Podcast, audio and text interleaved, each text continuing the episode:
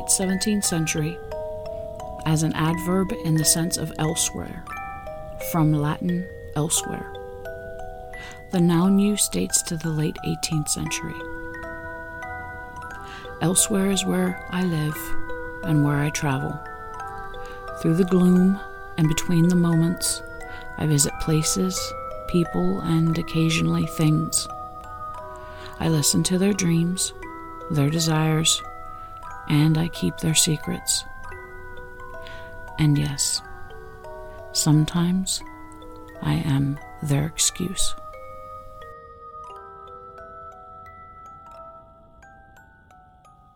Hello, and welcome. Today is May 7th, Thor's Day, a time for intentions of power, wealth, success, money, business, and legal issues. It is also the full flower moon in Scorpio, a time for workings involving loyalty, revenge, passion, control, competition, mystery, and sex. But this day is also presided over by the demon President Marbas. He uncovers secrets both heals and curses, but he also helps you in studying the mechanics of a thing and helps you retain knowledge and see the truth in a situation. As you may or may not know, tonight's moon is the last supermoon for 2020. Being a child created by the union of a Scorpio and a Leo, I can tell you a few things about these polemic signs and the significance of the last supermoon of such a young yet contentious year, being in Scorpio, is not lost on me. Passion, mystery, control, revenge. These are just some of the qualities of Scorpio that draw in unsuspecting prey, as was the case of a client I once had. He was born and raised in Australia and went to school to be a white collar professional. But while he was still a relatively young man, he became restless, and his desires brought him to the United States.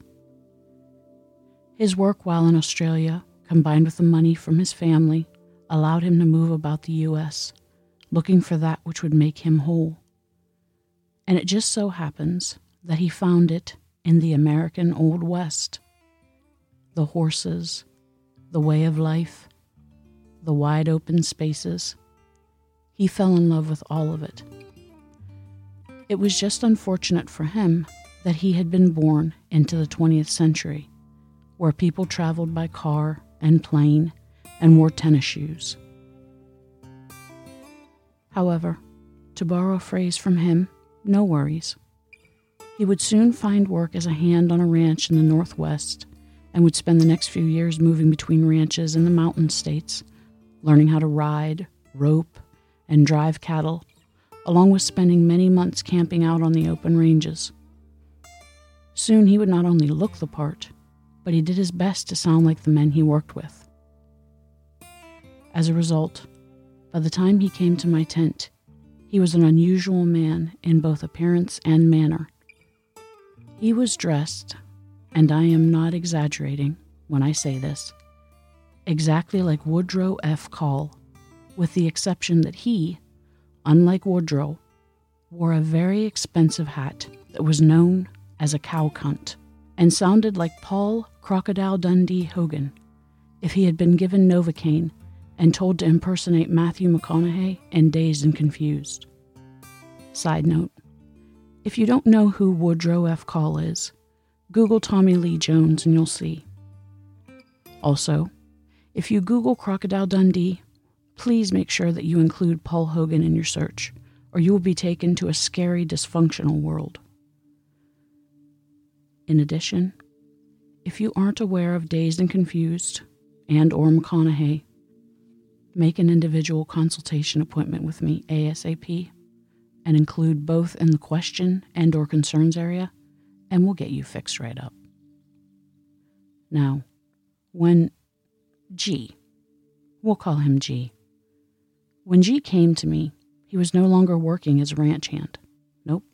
He had given all that up to move a little south and become a Jeep tour driver. I know, but before you call bullshit, you need to know that the company that he drove for insisted that all their employees dress in period Western attire, complete with spurs, so it wasn't really such a big stretch for him. Oh, and I forgot to include that in addition to mandatory period dress, drivers were required to wear a holster with a sidearm. You may be more familiar with the term handgun, revolver specifically, and it was this little detail that had created an uncomfortable situation for G. He explained that his employer had recently added an entertainment portion to the tour in the form of a live gunfight. His character was the good guy, and he won the gunfight, a fact he was very happy about, but he was dissatisfied in his performance of his role.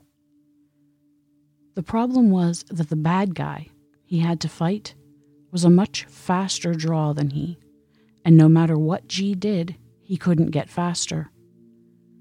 This had annoyed his employer to the degree that they were considering making G the bad guy so the audience could be amazed at the speed with which the other man could draw his gun. These were the circumstances that brought G to me for advice and possibly a spell to make his opponent lose to him legitimately, if only once.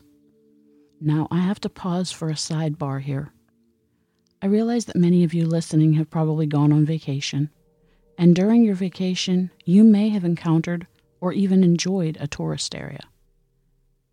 However, in my experience, not many people have lived or worked in a tourist area, so it is for you that I include this little bit of insight. It is a universal truth that if you live year round in a tourist town, you, one, learn how very small that town is. Two, surrender any and all anonymity.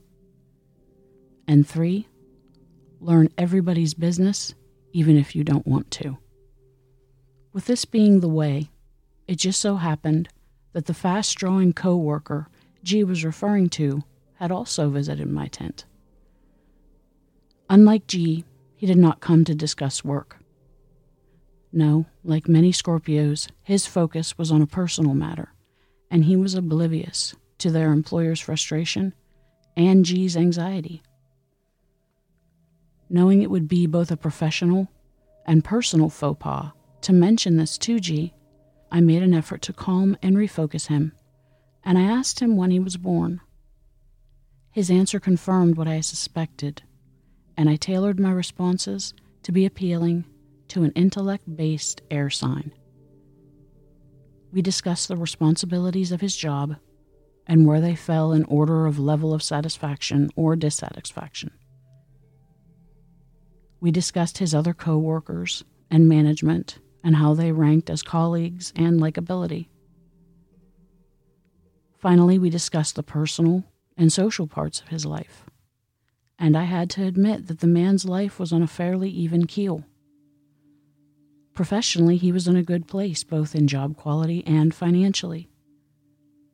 He negotiated his coworkers with the skill of a practiced lifetime introvert, and he had a female friend that he socialized with, but neither seemed ready to move to a romantic plateau.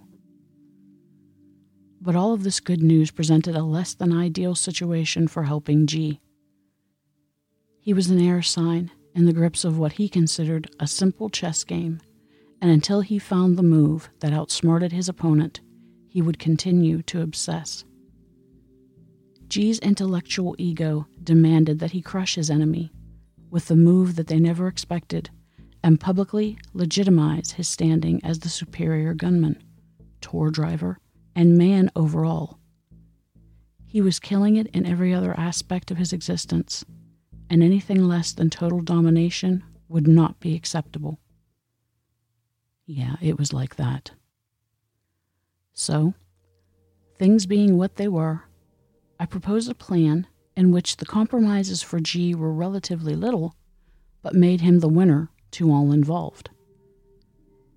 Since the employer wanted to dazzle their paying clients, and Scorpio was very busy with things more important than being star Jeep tour driver, I suggested that G arrange a meeting with them both and proposed that during the gunfight scene, let Scorpio do his fast draw thing and appear to dispatch G. But just when both the tourists and Scorpio were assured of G's fate, G would raise up, being only wounded, and get the drop on the bad guy, saving the West forever. As comprehension dawned on him, G's eyes lit from within. He was very into the plan. He left thanking me, and as I prepared for my next client, I hoped that things went smoothly with all involved. But as humanity would have it, soon G was sitting in front of me once again. I asked him how things had gone, and he dismissively assured me that the plan we had discussed had worked just fine for a while. Then there had been troubling feedback from the tourists. Why didn't the good guy just outdraw the bad guy instead of playing dead and shooting him when he was off guard? Since he played dead and shot the bad guy when he wasn't looking, didn't that make him a coward? That wasn't the way it was supposed to be in the westerns. Now I have to add another sidebar here and share with you the premise of this gunfight scene. The fight happened at a historical homestead that was the destination of this particular tour. During the busy season, as many as eight tour drivers could arrive simultaneously at the site. Previously, this was the time the drivers used to stretch their legs while the tourists looked around the homestead and hydrated with the ice water the drivers carried in coolers that were strapped to the front grille of the Jeeps. It is also a fact that all of the drivers were male, except for one. Naturally, the owner, in all his entitled and capitalist wisdom, came up with the idea that, just like in the movies, the bad guy had at some point taken advantage of this lone, helpless female, which is code for rape, and at the destination homestead, the good guy that was G not only finds out about the crime, but confronts the bad guy Scorpio, resulting in a gunfight. So, when G and I discussed this at his first appointment, it didn't occur to either of us that the audience would be sticklers for Hollywood trope. We thought they would be more focused on the violation of the lone female Jeep tour driver and the man who dispatched her rapist. How silly we were. Regardless, the feedback and comment cards had been effective, and now G's employer was back to suggesting that he be the bad guy and Scorpio the man who outdraws and permanently silences him the best laid plans of mice and men. Now, anyone with even the tiniest ability to read body language would have been able to tell that G was upset. I knew no matter what other approach I took and what I suggested, there was only going to be one thing that G would accept as a solution. He was here for a spell, one that would make him the fastest gun and the best man and he didn't care how the spell achieved that goal. If it hurt Scorpio so he wouldn't be at peak performance, or magically negated G's laziness about practicing, and gave him the dexterity and muscle memory to do what he hadn't been able to do before, so be it. Whatever it took. Whatever it took. Watching the red flags waving, I retreated.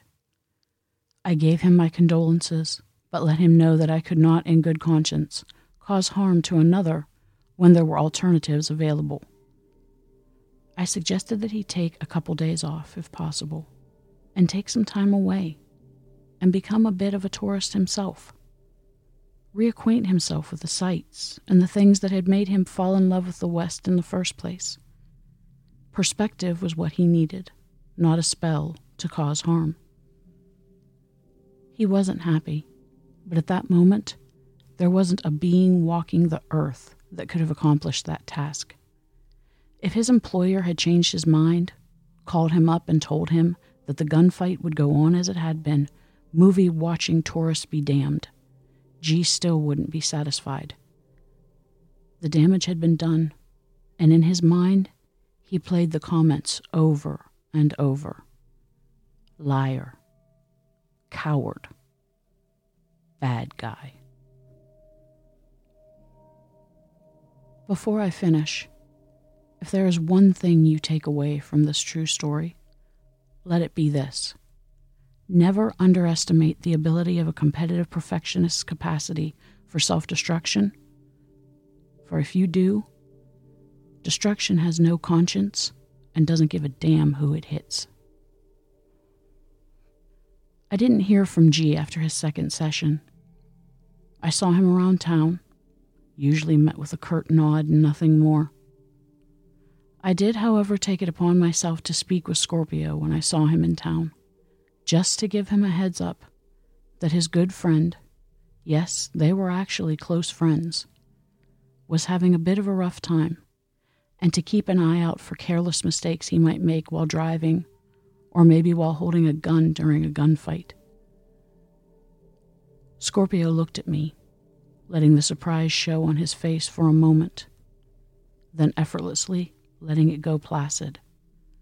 Only a drop of the eyes and a jet of his jaw to show me he understood. But the seed was planted, and a tense energy soon floated between the drivers of the tour company, some completely unaware of the cause, but taking appropriate action nonetheless. Eventually, G settled into a familiar, unassuming, but taciturn demeanor performing his job like clockwork. He seemed to settle into his bad guy role with little fuss, shaking hands with Scorpio and all the drivers present after each performance. The day it happened couldn't have been a more unlikely day. The weather was pleasant, and the crowds were manageable. Several gunfight tours had been performed to the enjoyment of the onlookers and the day had settled into the downhill slide toward quitting time. Every Jeep was full as it pulled into the parking area, and the riders climbed out, getting a drink. The scene started with a fake argument between drivers at the Jeeps when most of the tourists had made their way to the buildings. Every participant in the fight had done the performance countless times. They knew the blocking like they knew the trails, and followed its choreography like a dance. So when G pulled his gun out on Scorpio and fired, all the performers stumbled. There was no way to hide that something bad was happening. But instead of Scorpio falling to the ground, it was G that dropped his gun and let out a terror filled scream. If you are of a certain age or are fond of westerns, you are probably familiar not only with gunfights, but also of a totally Hollywood Western movie gag known as fanning the gun or fanning the hammer. It's done by pulling the gun out of the holster while using the heel of the hand not holding the gun to quickly pull back the hammer. This is called fanning, and outside of trick riders and cowboy movies, the technique was not used in gunfighting. The reason being that you were more likely to miss the hammer spur entirely, and if not that, then you would likely only fan the hammer part way back, the result usually being the tender flesh getting caught between the hammer and the firing pin, causing the gun to be unable to be fired until the fanning hand had been dislodged.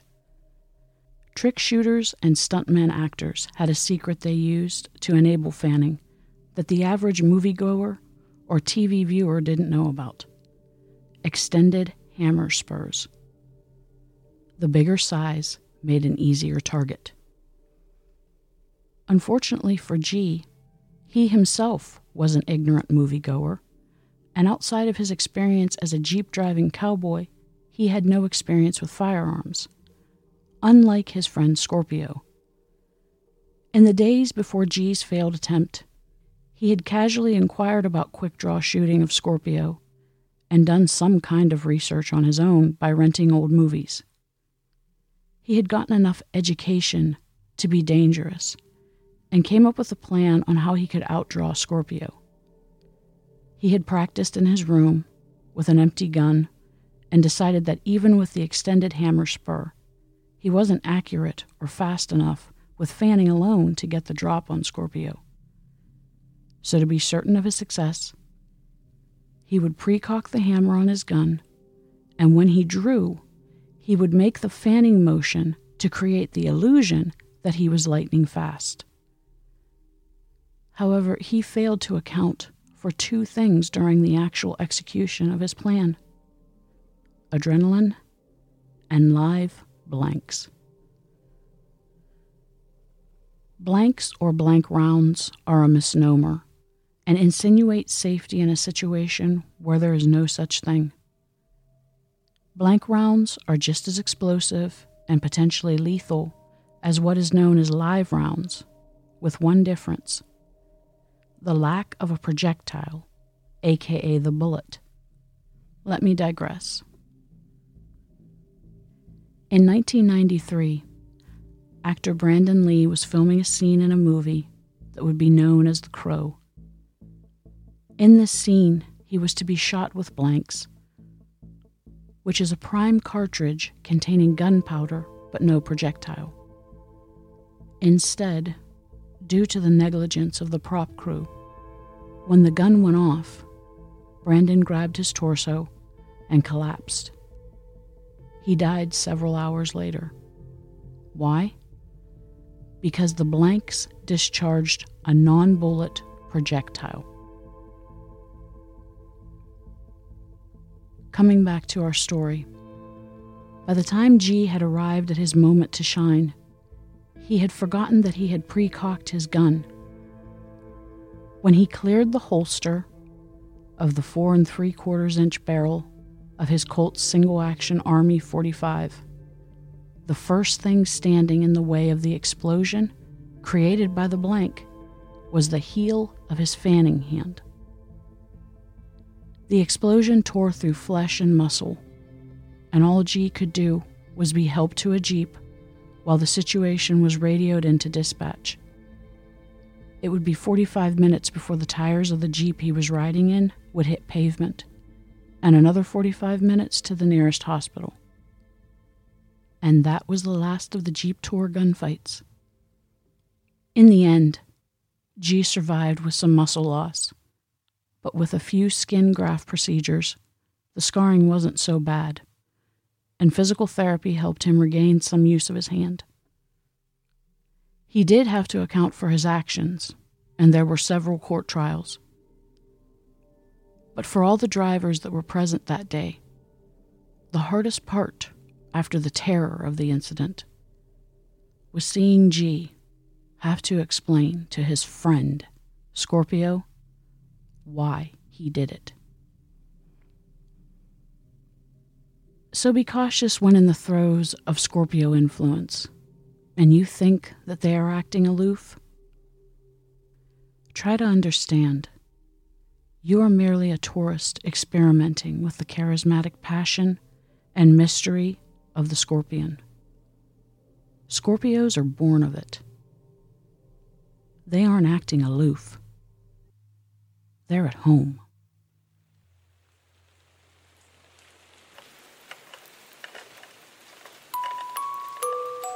Somewhere between the mundane and the mysterious, the privileged and the primitive, the divine and the damned, is the alibi tent.